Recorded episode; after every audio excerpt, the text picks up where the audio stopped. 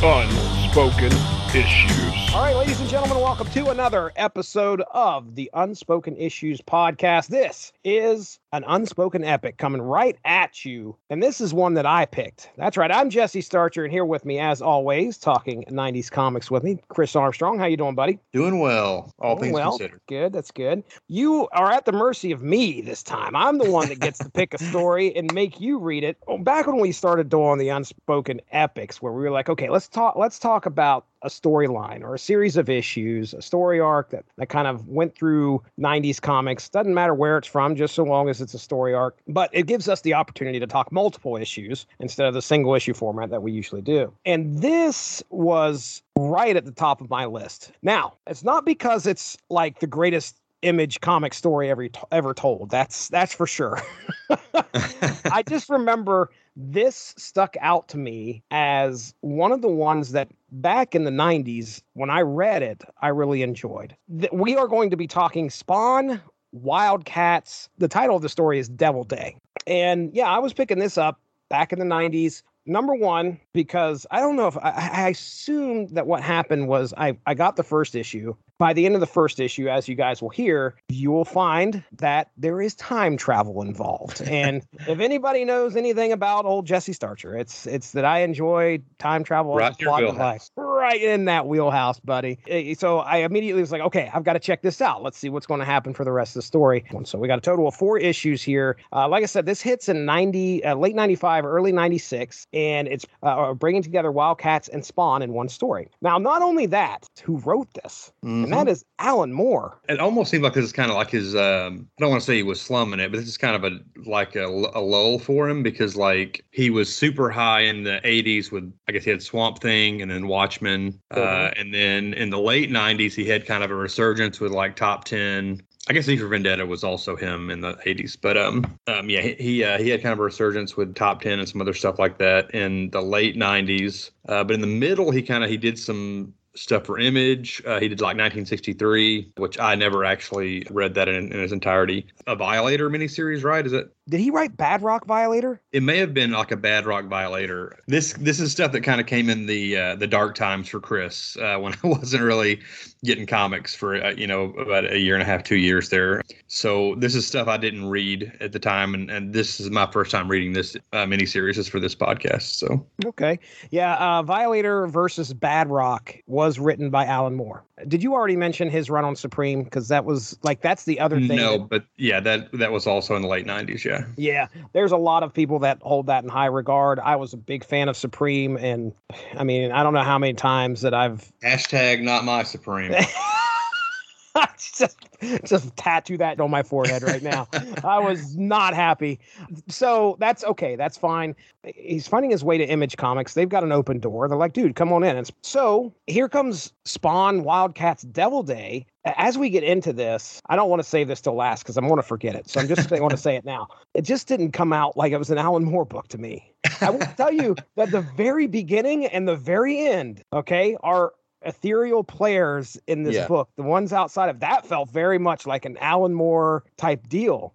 But Mhm. when we get through the rest of this book, it just Right. Not as heady as a lot of his stuff. I Right. wonder if maybe specifically with this one, maybe with the Violator Badrock, if, if maybe if it was maybe Jim Lee or Liefeld or whoever, maybe they pitched him like a story concept and then just kind of let him go from there. Because there, it's this is more of a standard, you know, '90s It is. Superhero crossover deal. it really is. It really is.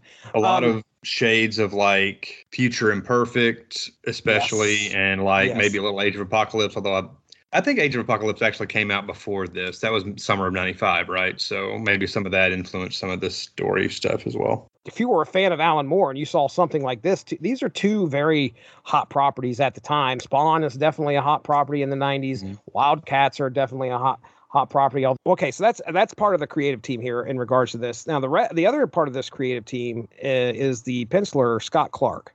Who I think does a phenomenal job on the book. Uh, I had no idea that he actually passed away in Right. February of 2013 because I recognize a lot of his art. In the mid 90s, I'm picking up Image Comics. I'm definitely picking up Wildcats. I'm picking up Stormwatch. You're going to see his name pop up a lot in a lot of Stormwatch issues. I think he was part of Brightest Day. one of the last things he did, I believe. Was he the penciler on the Alpha Flight series from the late nineties? yep, they've That's what I that's what I mostly remember him from. just looking at the covers, his his art is solid. I've Mhm. always thought that he he was a representation of image art for me. So again, solid art for the book. So you got Alan Moore, you got Scott Clark coming together for this thing. It's pretty exciting stuff. So now you said you weren't picking this up Right. uh, off the shelf. First time reading it. Let's go ahead. I want to give you the opportunity here. Do your best, just as far as the book goes, or what you know knowledge wise. And we did this actually a while back when we did uh, Wildcats number four. I think it was Wildcats number four, where we had Youngblood versus the Wildcats. We kind of ran down a characters, the characters. I'll, I'll give you the character. You tell me what you. you give me your synopsis of who they are. Just tell, tell us who do you think or who these people are. So here we go. Character rundown. These are going to be some of the main players that we have here in Spawn Wildcats Devilday. All right. Jacob Marlowe or Lord M. Uh, what, what are your thoughts on him? Uh, yeah, Marlowe. He is a businessman, like he's a um, a little person, and he's like the Professor X of the Wildcats, sort of. He's like the main. He doesn't really get involved in a lot of the action, but he's like the guy that's in charge of the team. He kind of put them together, and he he's got the money. He's he's the money behind the machine and everything. Okay. All right. How about Spartan, leader of the Wildcats? Uh, Spartan is an android or a synthetic, I guess a synthetic human, maybe they refer to him as at some point. Mhm. Uh, and he's like the leader of the Wildcats field team. Really powerful, but I think he can, if I remember right, he can move his consciousness to other Spartan bodies. I think this might be like Spartan 7 or something like that. I forget the Mhm. model number, but I think in the first miniseries of the Wildcat series, they mentioned like what model he is and stuff. That's right. All right. How about Cole Cash, Grifter? The breakout star of Wildcats. Ah, yeah. kind of a gunslinger, covert ops veteran type. I believe he is not a Kherubim, but most of the Wildcats are that which are they're like a, an alien race that have been on Earth for thousands of years, and they're at like having like a secret war with the Daemonites. And I don't think Cole is actually a Kherubim. I think he is friends with kind of a running mate of Zealot, who is the female swordsman on the team, and that's how he got involved with the Wildcats. Uh, you mentioned Zealot. Anything else to add about Zealot? She's like a warrior woman, uh, sort of like I'm thinking the the tribe of uh, like female warriors that she learned under was Dakota, That's correct. Yeah. and uh, I think we get some of their other uh, another member of that that group in this besides just Zealot. hmm How about Maul? Maul is another Wildcat member. He's a big giant purple guy who uh, can grow kind of a giant man style, kind of like if the Hulk and Giant Man had Giant Man's powers. right. Right. Uh, but the bigger he gets, the dumber he gets. So like he's a really smart. He's like a scientist, and uh, when he's out in, in in the field in the action, and he's got to use his brute strength and stuff, and he, he can sometimes get dumbed down because he has to get bigger for whatever challenges arise for the Wildcats and stuff. Yeah. It's it's more the, the, bigger he gets, the more Hulk smash he gets. yeah. Pretty much. All right. How about Warblade?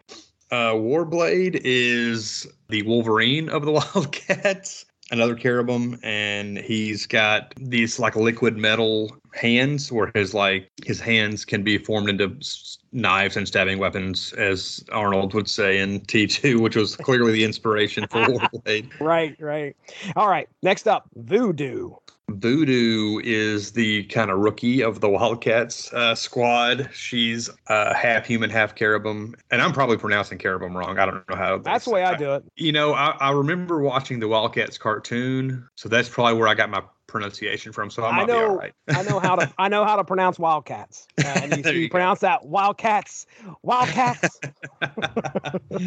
what a great theme song. it's no Ultra Force theme song, but it's pretty good. But uh, yeah, Voodoo, she has sort of like a psychic powers type thing, kind of a telepathy type thing going. She can identify uh, people who have been possessed by the Daemonites because they can possess humans and take over their bodies and stuff. Uh, and she can like exorcise the Daemonites out of people. And she's a former exotic dancer. Learning the uh, the fight trade as she goes through her Wildcats adventures. And last one I have listed here of the Wildcats is Void. Void. Um, I- that's a, a tough one for me to remember the exact details. I believe Void is like a sentience, uh, a Kherubim sentience that has taken over the body of a cosmonaut. I can't remember her name. They they mention her name in the, in A- the book. I want to say it's Adriana. Right. So she's like super cosmic powered, but she doesn't really do a lot of fighting. She's mostly used as like the team transport. She teleports them in and out where they need to go and stuff like that. She's definitely got some power. I mean, as we'll find out in this book, she's, I mean, my goodness, not only the powers that she has in this book, but I mean, she's the reason Deathmate happens, which. Right. I was going to mention that too. Yeah. Yeah.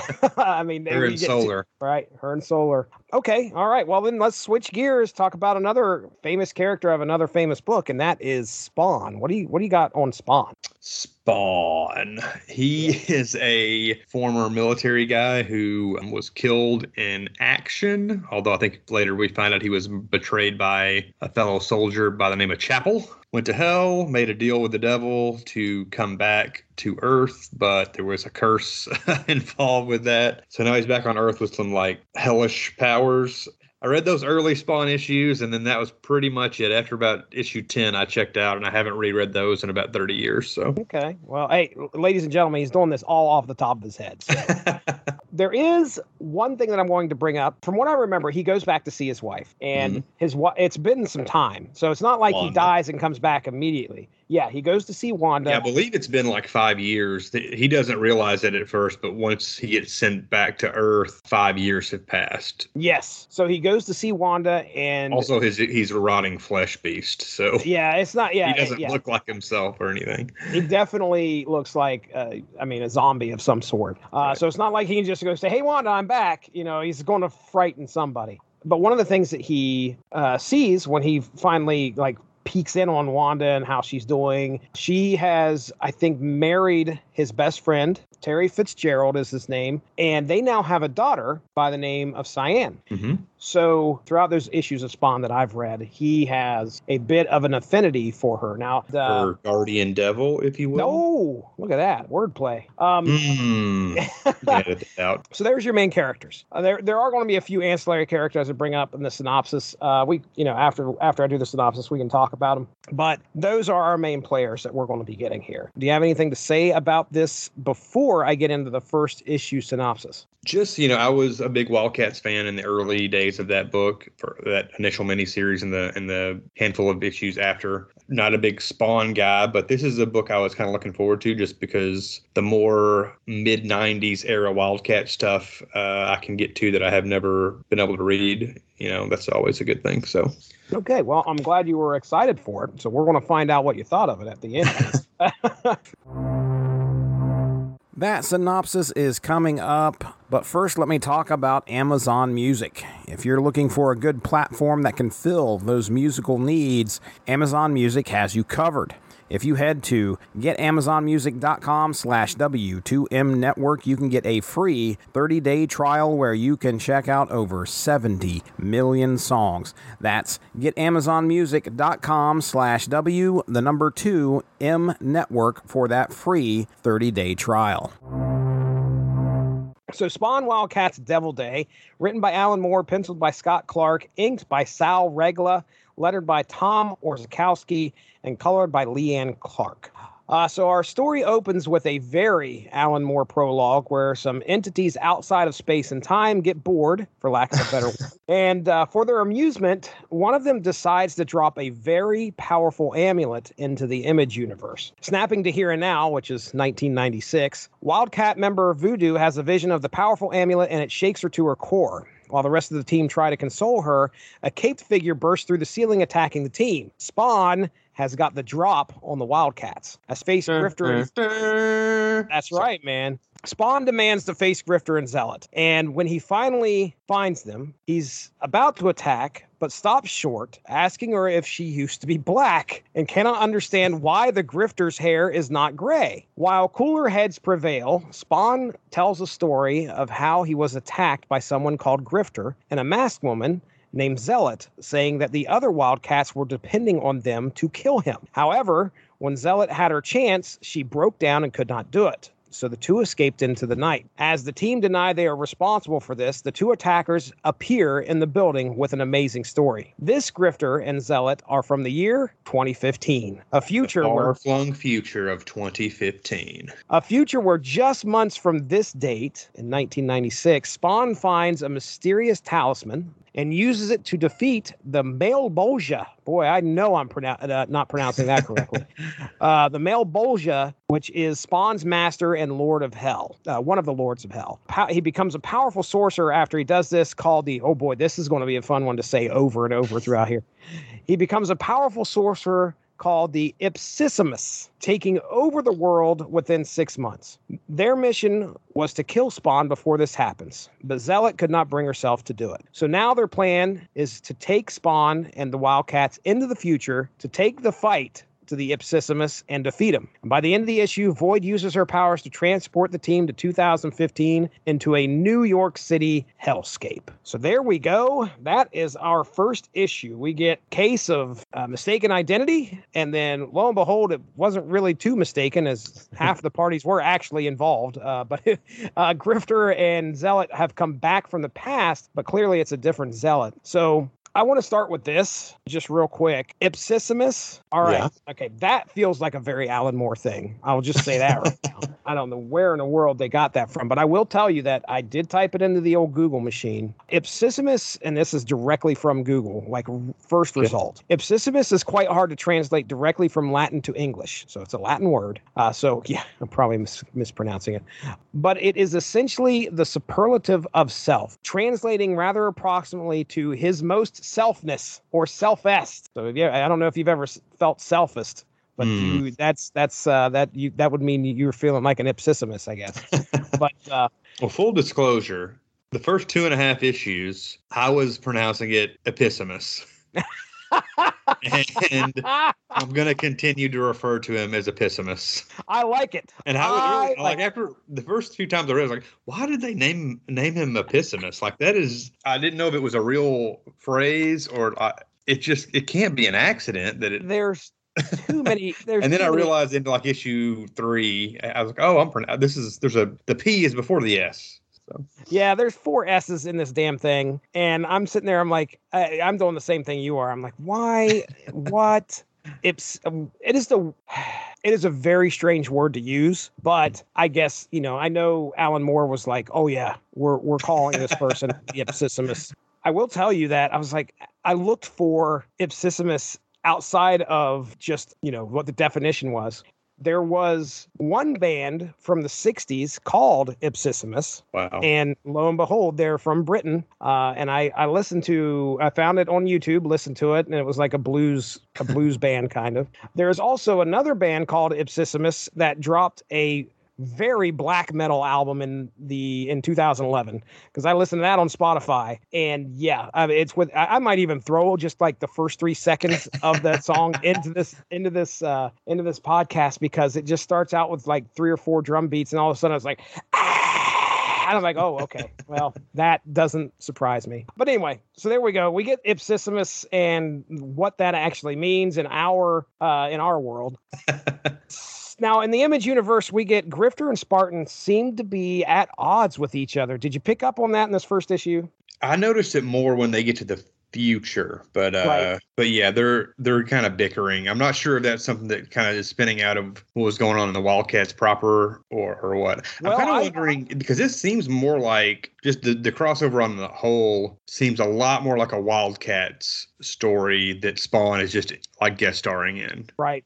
Mostly because he's the villain in the future. so I wonder if this like maybe took the place of Wildcats for a few months or, or what the deal was with the publishing at this time. I'm not I don't know. So Mm. but this seems like just a standard like this is the Wildcats comic. And I, I I'm assuming Spawn telling this story of him getting attacked previously that that didn't that didn't happen in another book previously that it's just he's just recounting a story that hasn't been seen yet in in, in, in any other comics. But right, I, I got the same impression too. It's like that's just something that specifically happened in the comic. Well, it'd be cool if it happened in an issue of Spawn. Uh, yeah, that's but, what I was kind of wondering if, like in, in the last issue of Wildcats, this happened, and now that's why Spawn's showing up or something like that. But yeah, no. But there, if that had been the case, I'm sure there would have been like an editor's note or whatever. But right, I agree with you. I, I noticed it more in the when they get to the future, uh, mm-hmm. the bickering between Grifter and Spartan. You may know better than I do, but I can tell you that I don't recall that being a thing that happened a whole lot in Wildcats. But it's been a while no. since I read Wildcats. Do you remember Grifter and Spartan? No, that wasn't an element that I really picked up on, and I I re I actually got the absolute Wildcats, the absolute Jim Lee Wildcats, whatever. Um, I guess about a year ago, and read and read that. So it's got the first mini series, and then the like the I think up to issue like twelve or thirteen. Plus, it's got that Killer Instinct crossover in there. Mm-hmm. So I, th- that stuff's fairly fresh in my. A lot of it that I'd never read before, but uh, like the later issues of it. But yeah. but I don't remember anything like that going on as far as like I mean, Grifter kind of rubs everybody the wrong way because it's the style of character he is, you know. Yeah. Yeah, yeah. But as far as him and Spartan like going button heads, that's not something I really remember from the Wildcats books. Uh, one of the things that you mentioned was Future Imperfect. I, I had the opportunity to cover that on my podcast on um, source material with Mark Radulich. And one of the things that drove him up the wall, and I think I may have mentioned this to you before, was future speak. He hated yeah. the future speak, like, oh, I'll shock you. And, well, there's and, plenty and, of that in this one.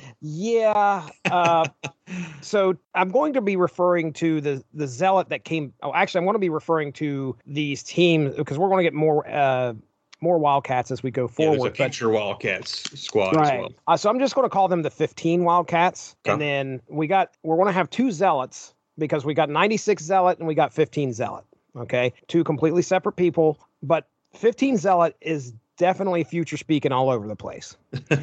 it's all computer lingo. Yeah. Like, I mean, in a way, you know, Moore was on the money that like by the 20 by 2015, most people were fairly tech savvy by comparison to the 90s but nobody nobody talks like that. you are well, yeah, you're absolutely right though because I mean, think about this. And the only reason I started to notice this is uh, being a fan of, of time travel. You, you kind of think about that every once in a while.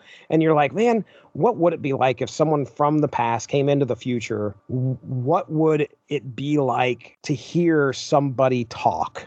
Then I started to realize how my kids talk. uh, you know, my kids are so influenced by what it's. It's not like they're their language is evolving. It's right. more like the language is shortening. Uh, I, I, I call this I called this the war on syllables at one point because you know my kids are running around and specifically it's so funny. Technology definitely has a hand in the evolution of the language that I'm mm-hmm. hearing mm-hmm. because number one, I guarantee you most of what my kids are saying that they seems odd to YouTube. me. YouTube.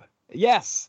YouTube, uh, and video games. So, I mean, to this, it's been a while, that this term's been floating around probably about a year now because Among Us blew up. The game Among Us blew up mm-hmm. last year when everybody's sitting at home. Among Us takes like Among Us, which is a game that's been around forever and a day. I think it's been around for a few years. All of a sudden, some YouTubers pick it up and it goes off the rails. People, have you have you heard of this game? Do you know much about? Yeah. Okay, all right. Among Us is like the little guys running around that like are wearing suits and have goggles, and it's very much it's based off of the thing. Basically, there's oh, an really? imposter. Yeah, eh, there's an imposter that's running around. They the whole goal of the whole game is to figure out who is lying, and the imposter goes around killing people, and the rest of the uh, the rest of the people playing the game has to figure out who the imposter is. So somebody could say, well, that person was over on section B doing this, that, and the other by the laundry, and then the other guy's like, no, I wasn't. I, that wasn't me. And then everybody votes at some point, like to who the imposter is, and sure enough, a lot of times they get it wrong. They kill a dude that's not supposed to be that's not the imposter. But anyway, long story short, one of the things that came out of that was some uh, the have you ever heard anybody say, "Well, that's kind of sus"? Yes. Oh, okay. All right. Well, I have kids. I hear it all the time. I don't know about yeah. you. I know, but if you hear, I've, actually, I don't hear it often, but I see it on Twitter. Okay. You know, I see it on social media. A lot of people saying that. so that I think for my children all evolved out of them watching people Yeah. play people play that game and somebody be oh that's kind of sus which is short for suspicious Uh-huh. um, and then totes adorbs totes adorbs is, a- is a thing because they decided Yeah. to just compl- like I said it's the war on syllables dude um, so anyway could you imagine somebody from like the 50s coming into 2020 go, make Right. it 2019 because you don't want to get in 2020 just, Yeah. just stop at 2019 but somebody comes in and hears somebody go, "Oh, that's totes adorbs." Well, yeah, okay, that is going to be some future speak. So, uh, yeah, who knows what it's going to be like? And and I mean, at this point, when they're writing this story, it's 19 years into the future. And I love the fact they picked 2015, which is the same year that Marty McFly went into the future. um, and of course, just stuff we talk about and and ran- uh, you know, you know, when you talk to somebody, hey, you know, did you Zoom that meeting or could you imagine if you had no idea what the hell Zoom was or what the internet was? Uh, but yeah, you're right, man. I think the funniest thing, it doesn't happen here, but I want to bring it up now. Like, I think it's issue three, maybe. She talks about something. Oh, no, it's issue four. When they get shot back to 1996, she's like, Oh, I feel like I got uh, down booted to a Mario Sonic Ye- or a game from the. Mario Sonic era. And I'm like, Well, uh, yeah, that's one. That's one of the that I picked up on. That was a highlight.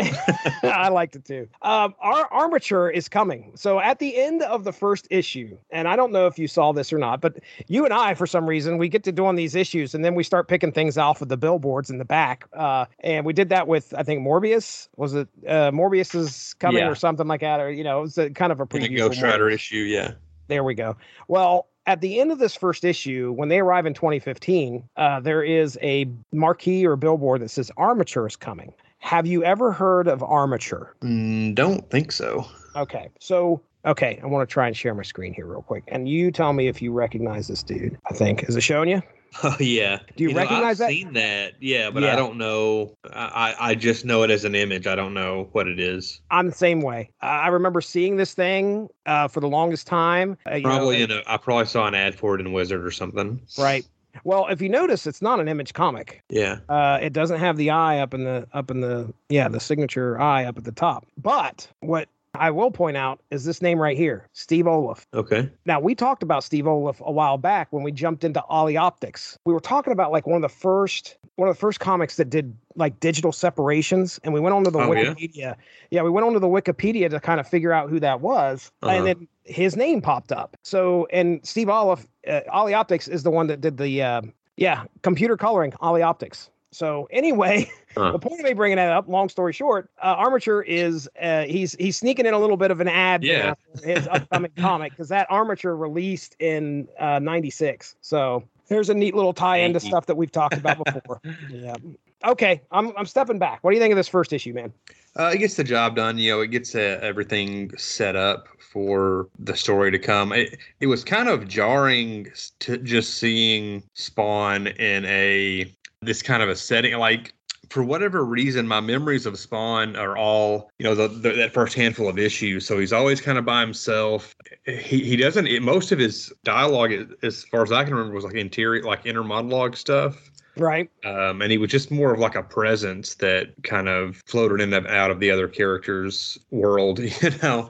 Uh, so seeing him like straight up A- actually- with all these, all these other superheroes and all this dialogue that he's got, it just was kind of it would just seem different from the the Spawn I remember. Not used to it. God, I, I liked the uh, the appearance when when Spawn first shows up. That dou- it's like a double page spread where he's. He, first of all, like when he first shows up and he he like punches Spartan, and then Maul immediately like grows like to three times his size and grabs a hold of Spawn, and he's holding him like a baby doll, basically. yeah.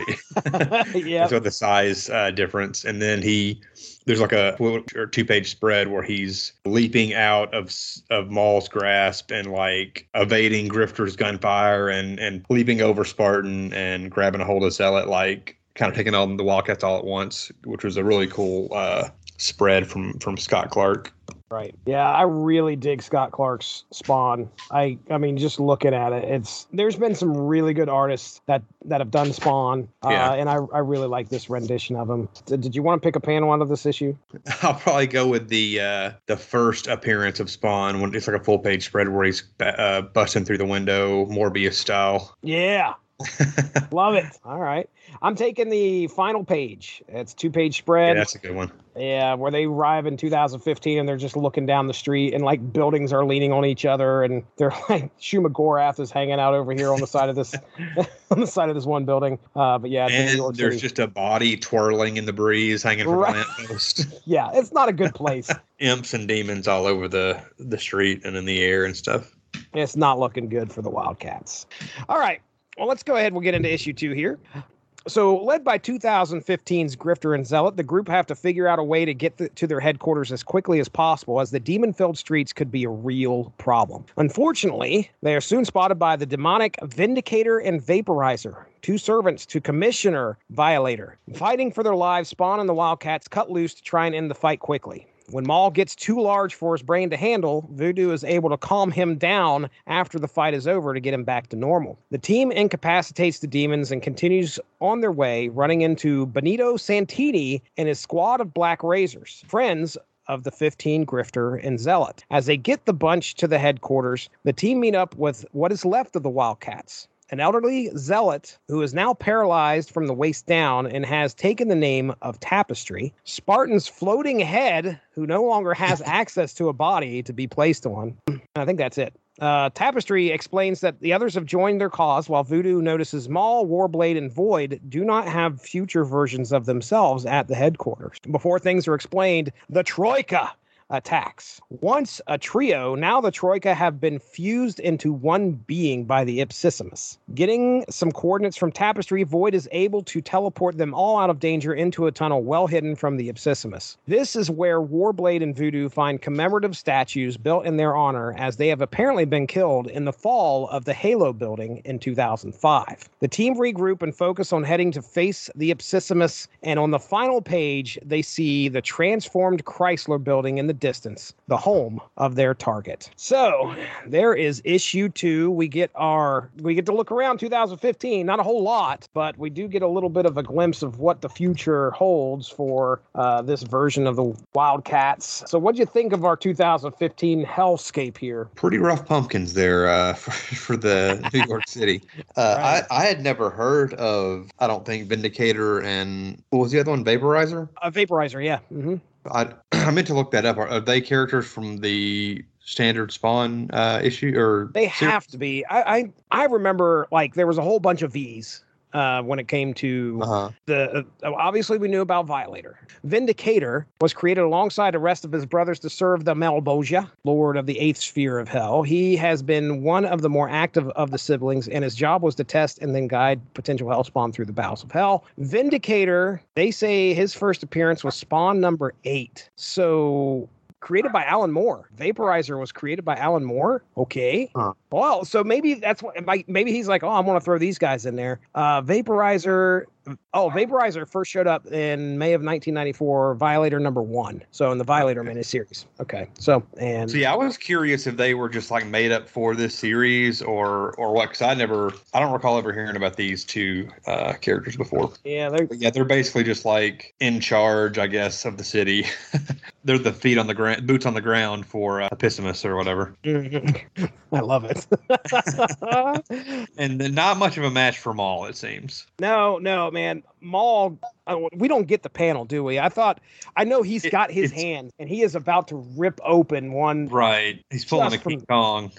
right, dude. It's not looking good for whichever V he's got a hold of there.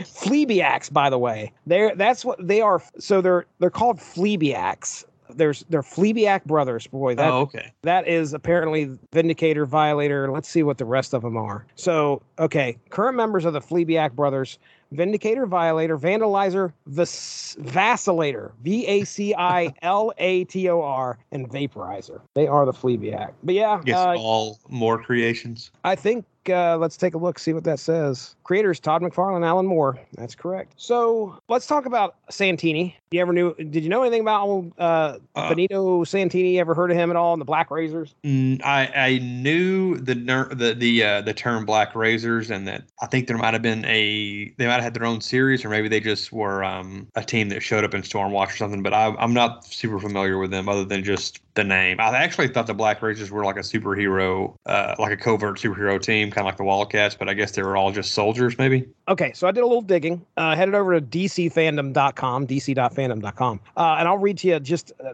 the first paragraph of this history here. Uh, says after years of arduous, this is uh, this is Benito Santini, by the way. After years of arduous training and numerous covert missions, Ben Santini rose to become one of the IO's top operatives, a member of director of operation John Lynch's personal Black Razor unit. Uh, John Lynch Oh, Team Seven, Gen 13. Yeah. He was kind of all over the Wildstorm stuff, I think. Right, right. So anyway, when Wildcats founder Jacob Marlowe put a bullet through Santini's knee during a battle, though, his Black Razor career seemed to be at, at an end. Okay, so that happened in the Wildcats mini series, I assume, because there was a character, he was all armored up. I guess it's the Black Razor armor. And in order to get out of a bind, Marlowe shoots one through the knee and then puts a gun to his head and like has to threaten uh what's the guy the Lynch uh to get the like the team out of whatever predicament they're in. Oh, so I guess that okay. was Santini that I didn't know I mean I just assumed that was a character that would never be heard from again. But I guess right, was- yeah. I guess they brought him back as the leader of the Black Razors. That's cool. We got this we got this future Santini who's now part of the Wildcats, or at least leading some of the Wildcats along with the Razors. They're pals at least, we'll say that much. Part of the resistance movement. Yeah, I mean, uh, as far as character goes, he's kind of important to the story because he's getting the resistance together. And when we say resistance, I mean it, resistance. It's friends and enemies coming together to try and fight what Spawn has become, Right. uh, the Obsessives. I did. I also didn't know much about Tapestry, which Tapestry is the name that Zealot takes on herself, but apparently she was a villain in Wildcats past.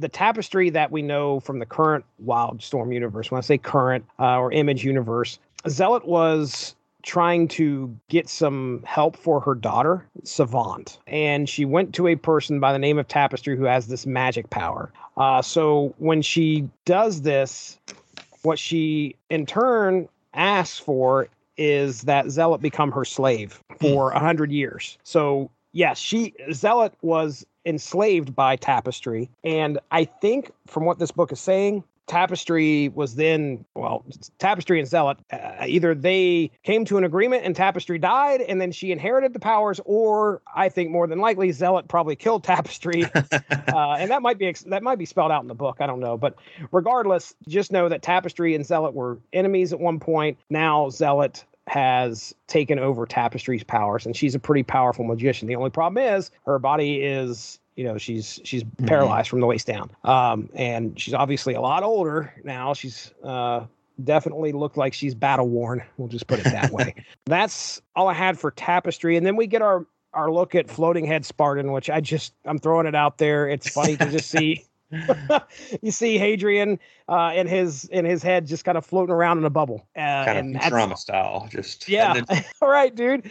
So he, you know, that's kind of all he is. Uh, He's just this head that's kind of floating around and and helping the team out. He doesn't have a body to go into, and I I don't know if it's this issue. I think it is this issue where you know the Spartan from 1996 is like, "Oh, you must be on your last body," and he's like, "Well, how about you just do this? Remember to watch your butt." And what's funny is, I thought to myself, I wonder if he's actually like, you know, being literal. Like at some point, the only the reason why Spartan loses his last body is because he gets shot in the butt somehow and it blows him up. I don't know. But anyway, but that's not really all I have for issue two. Did you have anything you wanted to say? I did not realize that Troika was one unit all melded together until they show up again later in the book in like issue three or four. Uh, Yeah. They have like a brief appearance here. But yeah, that Troika, they were part of the villain team in the first Wildcats mini. I think they show up in maybe issue seven or eight as well later on. Slag is the name of the big lava uh, monster guy, and I don't remember the other characters' names, but it was cool to see them pop up again because I remember them from that initial Wildcats miniseries, and you don't really ever hear much about them anymore. So, Mm-hmm. Yeah, and probably never will again because I don't think DC's going to be using any of these characters anytime soon. right. Yeah, the only one that seems to stick around is Grifter. It seems like that's the only one that like seems like they can get some mileage out of. All right. Well, anything else there before we move on to issue three? I think that's it. All right, issue three. Here we go. As the world prepare for the rebellion against the Ipsissimus, Spawn and the Wildcats of 1996 and 2015 come up with a plan. Now, I actually grabbed these panels, so I wanted to I wanted to kind of lay out the plan here just real quick as uh, what they're going to do. So, Tapestry and both the Zealots. So remember, there's 2015 and 1996 Zealot accompany Spawn through the storm drains to the dungeon levels of uh, the Chrysler building or Ipsissimus' lair. Um, Void warps Voodoo Maul, and 2015 Spartan, oh, bodiless Spartan, to the quarters occupying the midsection of the tower. And our 90s model Spartan, Warblade, and both Grifters go to the stronghold in the upper reaches of the tower. So yeah, so there's the plan. All we got three teams that are heading into different parts of the Chrysler Tower. Now, as the two grifters, Warblade and Spartan, make their way into the building, they find they are in a trophy room, but soon come into confrontation with Grunge and Burnout. Two members mm. of Gen 13 who now pledge their allegiance to the Ipsissimus. I'm However, guessing Alan didn't think much of Gen 13. that's what I was thinking too. I was like, this is, you know, I, well, okay, all right. I'll give them like okay, they're using characters from the Wildstorm universe. Right. I'll guess I'll give them that. But to turn them and make them like allies of the Ipsissimus. Yeah. I was like, and okay. from what I can tell, no indication that they like are doing any of this against their will. It's more like just like, well, he won, so we're just going to work for him now. Right. That's kind right. of the impression you get. Well, you know, to your point though, the battle like lasts like nothing. like yeah. I think Grunge grabs a hold of Warblade, and you're like, oh, here we go. And then Grunge just like, you know, he gets shocked or something, and then he immediately falls down. And then Burnout gets encased in, uh, I don't know if it's one of Spartan's deals or, or not Spartan, but uh, well, yeah, maybe it was Spartan. I can't remember. Either way, Burnout is can't flame on, so he's done. So my next sentence is they make they're able to make short work of them and move on.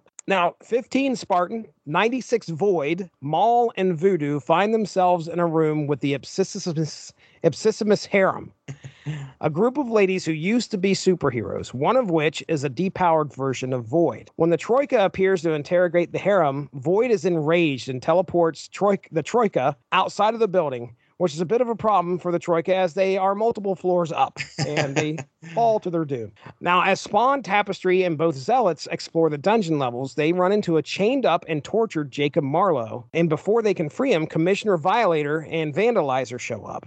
Unleashing a magical blast, Tapestry is able to defeat them and send the rest of the team after Ipsissimus. As the whole team reconvenes outside of the uh, uh outside of Ipsissimus's throne room, they run into a mortally wounded Santini who tells him the Ipsissimus knew about all of their plans this whole time. Not just uh, not just these teams, but the rebellions around the world, and he's been ready and waiting. As the doors to the throne room open, a gigantic 2015 Maul, chained with a bull ring in his nose ushers them through. When the team walks through, they find a humongous Ipsissimus, basically a giant spawn, sitting on his throne, awaiting their arrival. So there we go. That is issue three. So we already talked about. My first note was our Gen 13 turncoats, grunge and burnout. Um, that was, you know, just like you said, it was kind of odd to just see them be like, yeah, oh yeah, hey, we're working for him now, and and we'll make sure that we take. It's not like, hey, let's help the guys. Let's, you know, they're actively right. trying to stop them. Um, yeah, you would think like even if they had been working for Epsimus or whatever, yeah, that uh they would. Oh, Spartans here, Grifters here. All right, we, we can you know, help, you know, we'll help them out. We'll, we'll right. take this guy down. But no, also they probably knew they were coming. But given that True. they knew that they were coming, they didn't put up much of a fight. No, they didn't. They didn't. Maybe that. Maybe we could give them that much credit. Maybe they were like, maybe they're faking it. maybe like, oh, we're done. Okay. Oh, uh, now at least if if the Ipsissimus wins, it looks like we tried. And if if not, uh, then we helped our uh, the team out. Maybe I don't know. But do you have the pages in front of you of uh, Ipsissimus's harem. Care to take a stab at what the ladies uh, that uh, are there? Because I'm pretty sure he like took a bunch of former heroes. He made them degraded lady servants. I'm assuming these are all Wildstorm uh, characters. I don't. I'm not familiar enough with any of the other teams really to know. Uh, I'm sure the Green Girl is, with no nose is somebody, uh, but yeah, I don't know. I'm not sure who they're supposed to be. So other, okay, other than the Gen 13 uh, Fairchild, but right, pale pales in comparison to what she used to be. Um, which I think she says she's using her powers somehow to to become like super overweight or whatever. So I guess nobody will bother her. But Right. Yeah. I think what she's trying to do, uh, uh, well, she said she just continues to stuff her face so she can look undesirable. sure, Um, our green girl with the no nose, Nautica. There we go. All right. So Nautica. I'm pretty sure, pretty sure that that's Nautica in that in in there. Gotcha. Yeah, I can't pick anybody else out there. I mean, he says something about the one with the wrist bracelets, but I don't see a character with the wrist bracelets. She's That like he the- says because Maul says that one with the wrist bracelets. She's like Joan Collins or somebody, been around forever. wrist bracelets. Is that like the really no? It's not the well, that really like skinny one. That one looks that one looks scary. Well, I'm sure that's alluding to something. Uh, you know what? I'll bet they're talk. I'll bet it's supposed to be Wonder Woman. I'll bet that's uh, what Maul is trying to indicate You there. might be right because been around forever. yep, I like that. Okay. So my other note was Void dropping Troika from the sky. That was pretty ruthless. She's about had enough, and she just teleports him outside and drops him, Yeah. um, which is great. Uh, we got Commissioner Violator who shows up here in this issue. You know, we're waiting for we get his brothers, but of course. Violator has to Violator has to show up. Uh, we get him showing up, and he. So this is the point where I can again state that there isn't a whole lot that happens for some of these characters. You're like, holy crap, there's this character, and then within like a panel, dude, they're dead. right. Violator shows up and Tapestry wastes them with her magic powers. Uh, there's a lot of that. It feels like there'll be a, a cool character and then they just kind of disappear. Right. Um, 2015 Maul, we just talked about him right at the end of this issue, but he's going to have his few moments. But we're going to talk about what happens to him in the next issue, which seems like it's holy crap. How is it? How did that happen? But again, you, got a team book and you're only doing four issues. Hmm.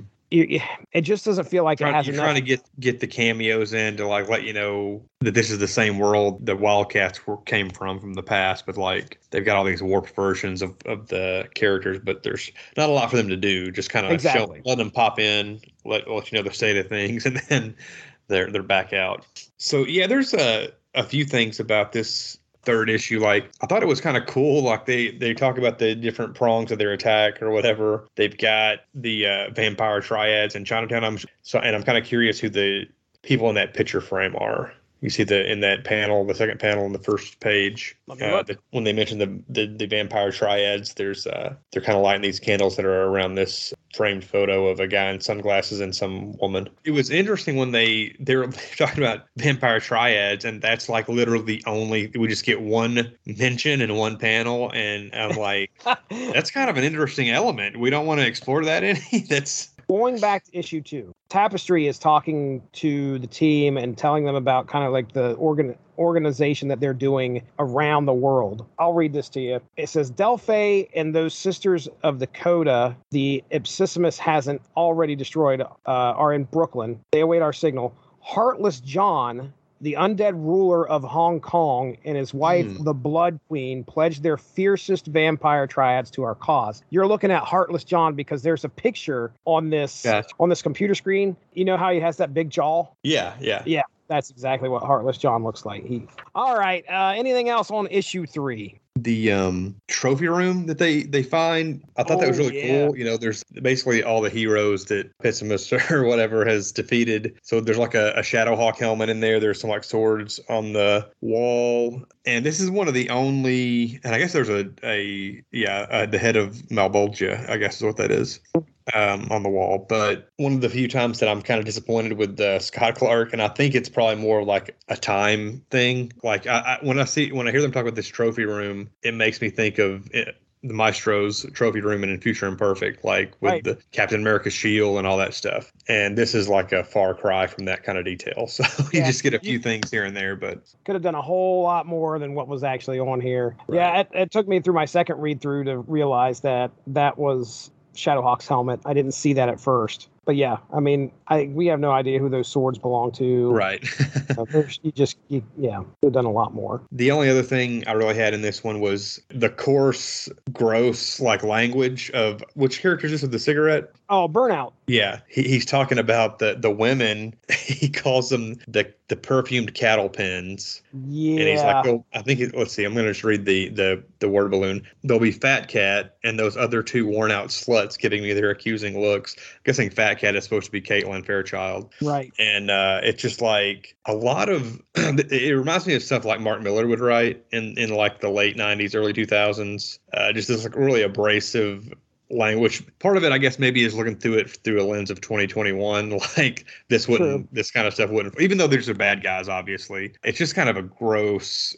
And then when you see like all these, just the the idea that he's basically the kingpin spawn, whatever, has killed all the male heroes, but all the female heroes are his sex slaves now, and it's just like, yeah. That's a little skeezy. I mean, I know he's And- supposed to be an evil, uh, monstrous demon, but uh, so yeah, that was uh, kind of off-putting, but is is pretty in time in, in line with the kind of stuff that was in the mid to late '90s in in image in some image comics. It kind of reminds me of like stuff Warren Ellis, who I like a lot of Warren Ellis stuff, but like Warren Ellis, Grant Morrison, Mark Millar, all, all those guys kind of have these like weird. We're going for shock value more Right. than anything. Yeah. Right. The word sluts used twice, if I remember correctly. And yeah, I'm not used to seeing that in my in my comic book reading. Well, uh, even for 90s Right. uh, image comics, we're not used to seeing that. Really, I don't remember that word coming up a whole lot. Mhm. Uh, and you're right. 2020, you know, our you know, 21st century brain looking back at this, it's going to stick out more, which is fine. But you know, we're obviously trying to better our culture by not using words to describe ladies like that. That's uh, Sure. that's not what we're supposed to do. But again, these are evil dudes. They're going to use that evil type of language because that's that just makes them that much more of a bad guy, I guess. It's shock value all over. Or why these one of the girls in this in this room, she doesn't have her top on right. uh, you know, it, it's they're all dressed scantily clad. That's that's typical for a '90s uh, image book. But regardless, yeah, they're all like his his uh, servants. We'll just put it that way. Um, Right.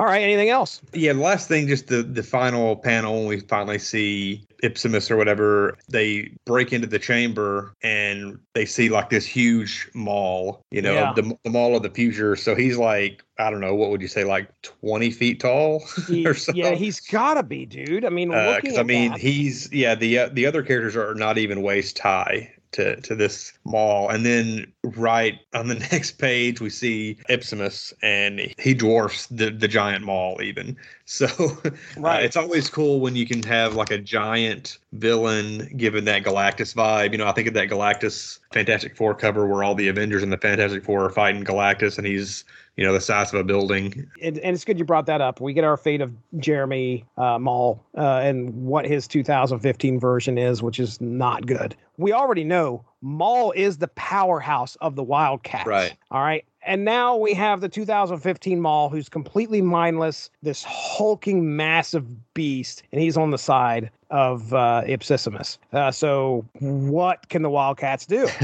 So issue four, the Ipsissimus greets the team. He is able to knock 1996 Maul unconscious and begins to gloat at how the preparation and effort in attempting to take him down were all for nothing. And then he turns a gigantic 2015 Maul loose on Spawn and the Wildcats. Dodging his attack, 2015 Grifter regrettably reaches into his waistband and pulls out, I assume it's a specially made gun, and delivers a bullet right between the eyes of the 15 Maul. Enraged, the Ipsissimus unleashes a bolt of powerful energy at the 2015 Grifter. However, the floating head of Spartan jumps in front and sacrifices himself, saving Grifter from getting killed. Seeing an opportunity, Spawn leaps towards the Ipsissimus and the two battle. So it's Spawn versus Spawn, buddy. How's this going to go? now, by this time, Spawn has reduced himself to the size of, or at least close to the size of the Wildcats. Um, he, I think at some point he says, like, you know, it's, it's, uh, it's, I can't remember what he says. He says size doesn't matter much to a god, but here you go. And he kind of brings himself down. But anyway, so Spawn versus Spawn. Now, believing the amulet to be the source of Ipsissimus's power, Spawn grabs it, but soon learns that the Ipsissimus can hold his own, hitting Spawn with a blast. Spawn is out of the fight for a few. The 2015 Zealot eh, then relays to the team they need to get Spawn out of the fight because the Ipsissimus has been aware of their moves this whole time and remembers everything the Spawn is experiencing. The 15 Zealot talks to Tapestry, and she is able to send both her and Spawn back to 1996. So this is the the 2015 version of Zealot, not Tapestry, but Right. the one that was trained. I'm trying to make sure. I know you know. I'm talking about our our listeners because this is the, the time travel stuff and the team. You know, one person is actually the same person, but the other person took up the other person's name, and they're Uh-huh. still. You know, it's all crazy. But the zealot, the younger zealot uh, from 2015, anyway, travels back in time with Spawn to 1996. So, okay, when they arrive, the 2015 zealot sees that Spawn is holding the amulet in his hands and asks for it. When he denies having it, she reaches and he backhands her. In 2015, the Ipsissimus tells the team he remembers the exact events that are happening right now in 1996. This leads Zealot, Tapestry, Void, and Voodoo to reach back to somehow influence events so that this dark paradox does not come to pass, which is okay. So, just to kind of wrap this in for readers, again, starting with the beginning of the book, these entities drop the medallion in. Spawn gets a hold of it somehow. We didn't know how. Now we do. Spawn got it off of his future self, which is crazy, but he got it off of his future self, took it back in time, and now it seems to be affecting him. So, these people, Tapestry, Zealot, Void, and Voodoo are trying to somehow reach backwards in time with their mental powers, just I'm guessing, and influence so they can break this cycle because they do not want the events that are happening now in 2015 to occur. So they've got to figure out a way to try and get Spawn to realize that what he is doing is wrong or somehow to affect get him away from the the amulet because that affects him and you know that's what leads to these events so anyway okay so they're reaching back there to try and make sure this paradox does not paradox does not come to pass when spawn hits the 2015 zealot again her mask comes off now remember this whole time this younger zealot from the future has been running around with this mask on and it's at this point Spawn recognizes the young woman's face underneath. It is that of his widow's daughter, Cyan, a girl. Bum, bum. I need to put those in the script.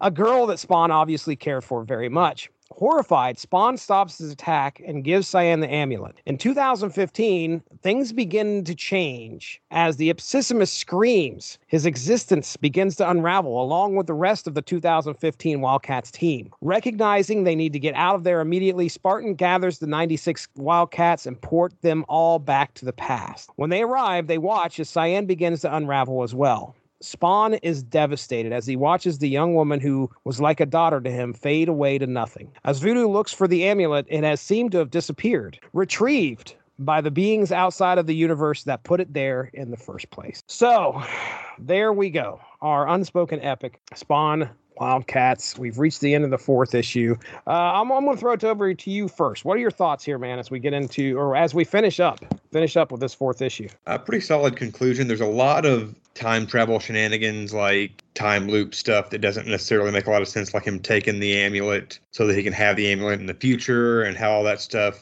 Even the characters in, in the book admit, like, it's hard for this stuff to really, hard to make sense of how some of this timeline stuff is supposed Right. to shake out. I guess that's the otherworldly character or characters out of the outside of the Walter Yeah. universe, which you only see in the first like two pages of issue one and the very last page of issue four. There's no other you know mention or, or, or uh, side of any of, of them at any other no, point. No, no. It, the casual reader, if you're trying to follow this along, I mean, this is definitely, I don't want to say high concept stuff, but I mean, it's something that I could see Alan Moore trying to take uh, uh, a stab at. You know, it's like, it's, this is something that he would want to try to do. And I like the idea of a, a paradox happening where really it's just something is happening and it's a, a, a loop. Uh, and one thing doesn't happen without the other thing happening, Right. and vice versa. Like, in order to get here, this had to happen. But in order for this to happen, we had to get there.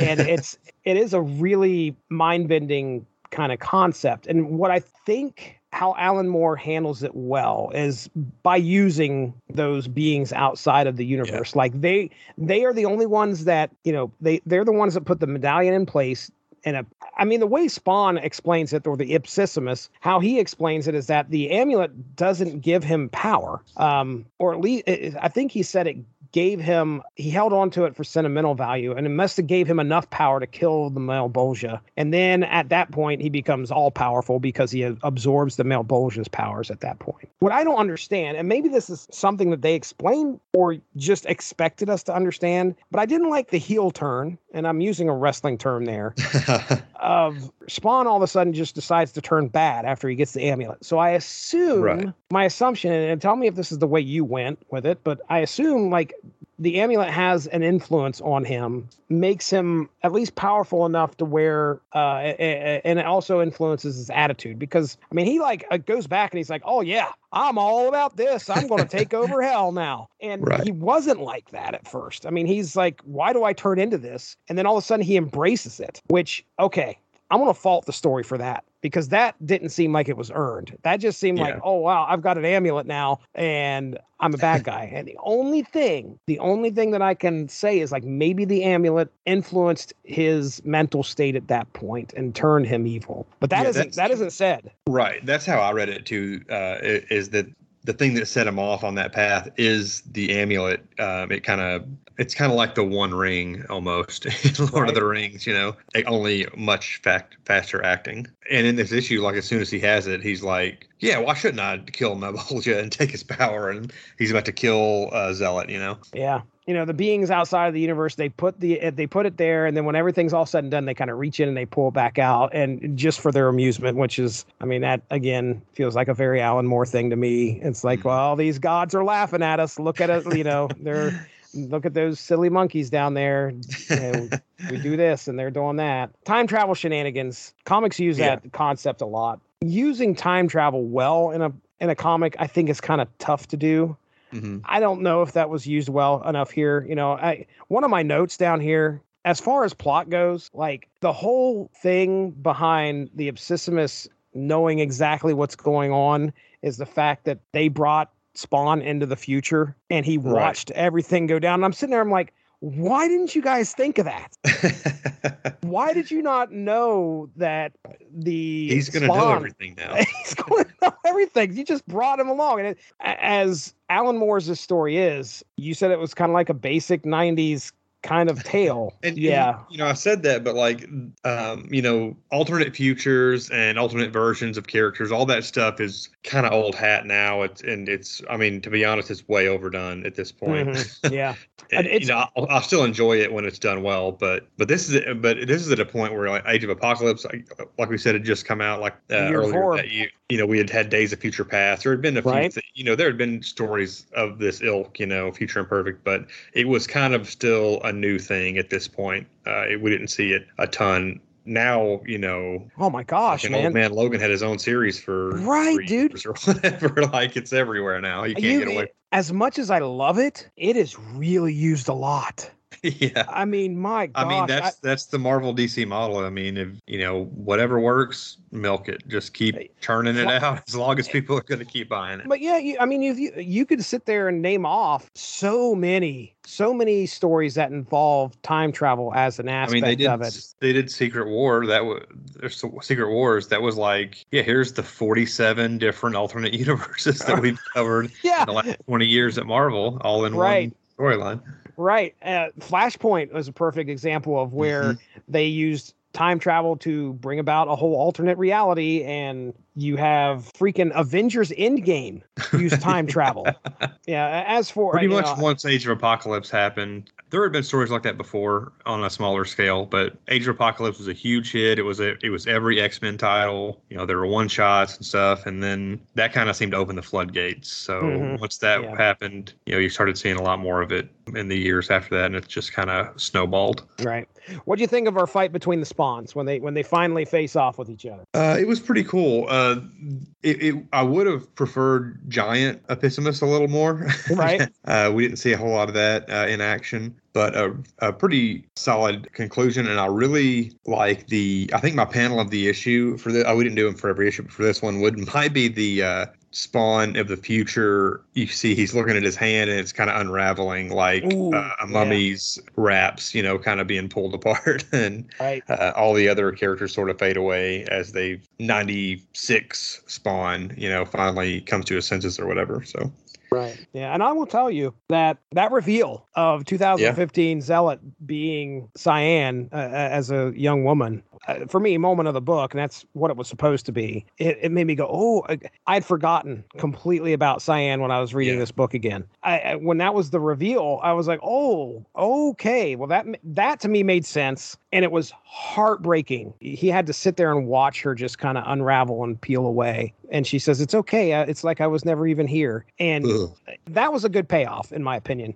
yeah, I wa- I was not expecting that. I kind of was trying to put myself in the shoes of somebody buying this book month to month in the midnight. You know, I read this over the course of like, you know, six days or whatever, all four Right. issues. So somebody reading this month to month back then, you know, we we saw the future grifter and the future zealot, the future Spartan, but we uh, didn't see any indication about who this new zealot, the younger zealot from the future was. Uh, so I wonder if people were, you know, guessing like, who, well, who's this character? I mean, surely, they're gonna, surely that's going to be somebody. You know, we're seeing Grunge show up. We're seeing all these other characters that are references to Youngblood and stuff. So I wonder if people were putting it together. Well, maybe that's going to be his daughter or whatever. But it was just like a huge surprise or whatever. So yeah. uh, I was not expecting it. That was kind of cool. So we mentioned the Grifter Spartan thing that's been that kind of plays itself out in these four issues. So if it's not been something that you were seeing prior to, maybe it showed up in later issues of Wildcats, who knows? But I can tell you if it's a whole cloth thing for this Spartan and Grifter not getting along, uh,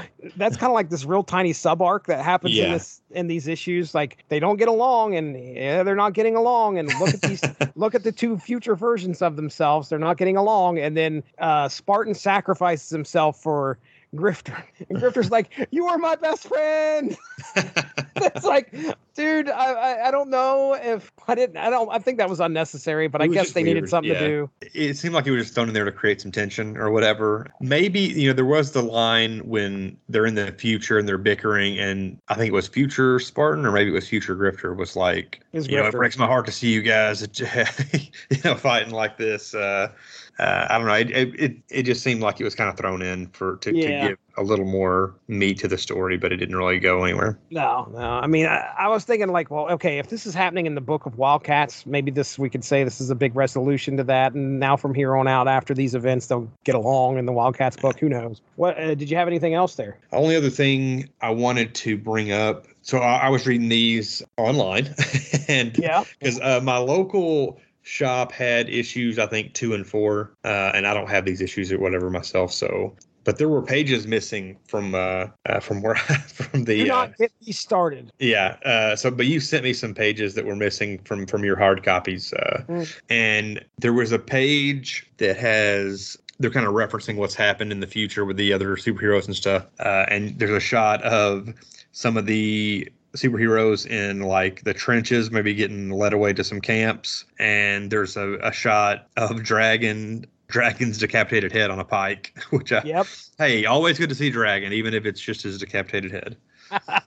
Uh, and and the guys that are being led around by, I guess this is a couple of Violator brothers uh, or whatever. Uh, it looks like maybe Majestic, and I guess maybe that's Grunge. But the guy in the front's Wolverine, right? I mean, that's I, I, you know, that's what I was thinking because I was looking at it too. I was like, who are these dudes? And I don't know if Majestic is around at this point. Let me, uh, well, we're in 90, he we're in may not be. 96. Um, we're in 96. Let me see when Majestic first showed up. It, or it could be the guy who uh, Texeira did the art, uh, Union. Maybe it's Union. Union. That's exactly who I was going with. Uh, I thought it was Union, but let me let me just take a look here. Image because if it's Wildstorm though, that's the thing. If it's Wild Wildstorm, Union was a Wildstorm book too. I think. that's what. Oh, was it? I, I think so. I'm not Okay. certain, but First appearance of Majestic is ni- June of '94. So yeah, it could very well be. I think that's pretty much all I had. You know, this was a fun crossover and kind of unique even for the time. You didn't see Spawn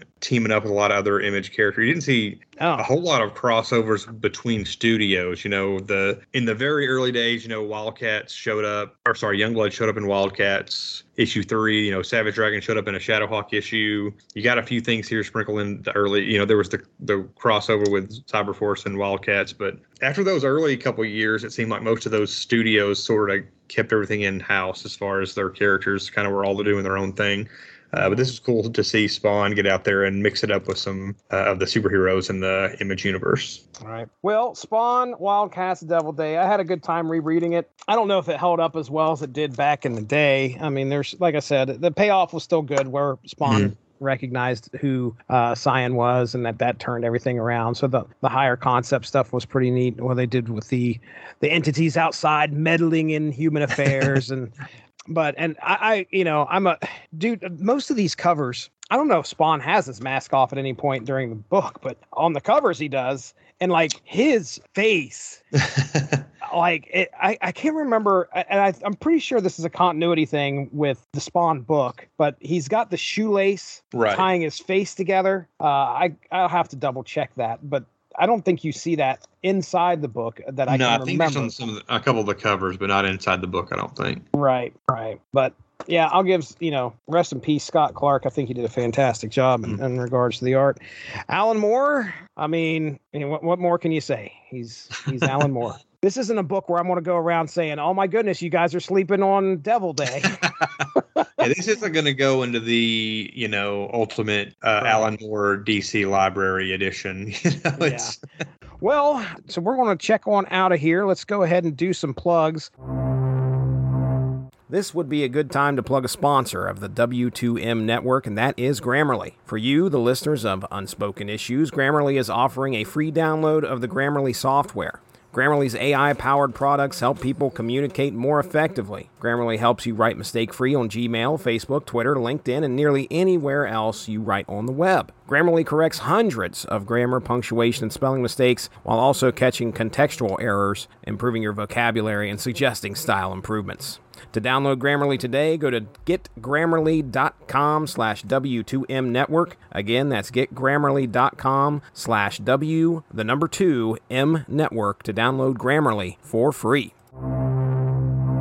What in the world do you have to plug, sir? What's going on over there in the podcast realm of Chris Armstrong? not a ton. Uh, you can find me on Twitter and Instagram at BrodyMan34, uh, and you can occasionally find me on Jesse's podcast, Source Material, as well. All right, very good. Yeah, I do a podcast right here on the Radulich Broadcasting Network called Source Material. It's basically a book club for some comics we usually just talk about. It's very similar to what we did here. We grab a story arc, talk about it, have a good time. Uh, but it's not just 90s related. That we go all over the place. We've been in the 70s. We've been in the 2000s. Uh, so yeah, check that out if you have the opportunity. You can follow me at Stiznarchy on Twitter if you do so wish. And uh, absolutely, ladies and gentlemen, make sure to go check out the unspokendecade.com. They've got your 90s comics covered. You can find some fantastic articles over there.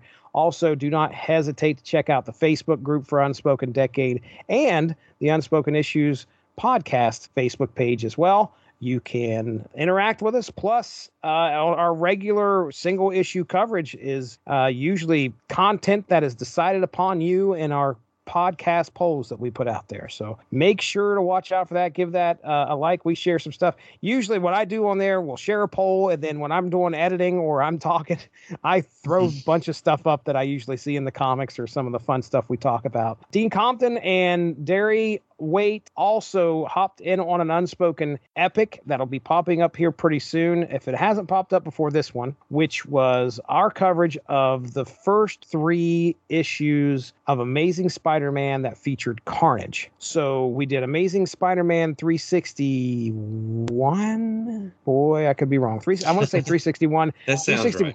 Yeah, 361, 362, and 363. Uh, so we talked about this Cle- Cletus Kasady showing up as Carnage, and we talked about that. So kind of keep an eye out on that. Uh, that should be landing either before this podcast airs or shortly thereafter. But uh, all right, well, hey, I'm Jesse Starcher. That's Chris Armstrong.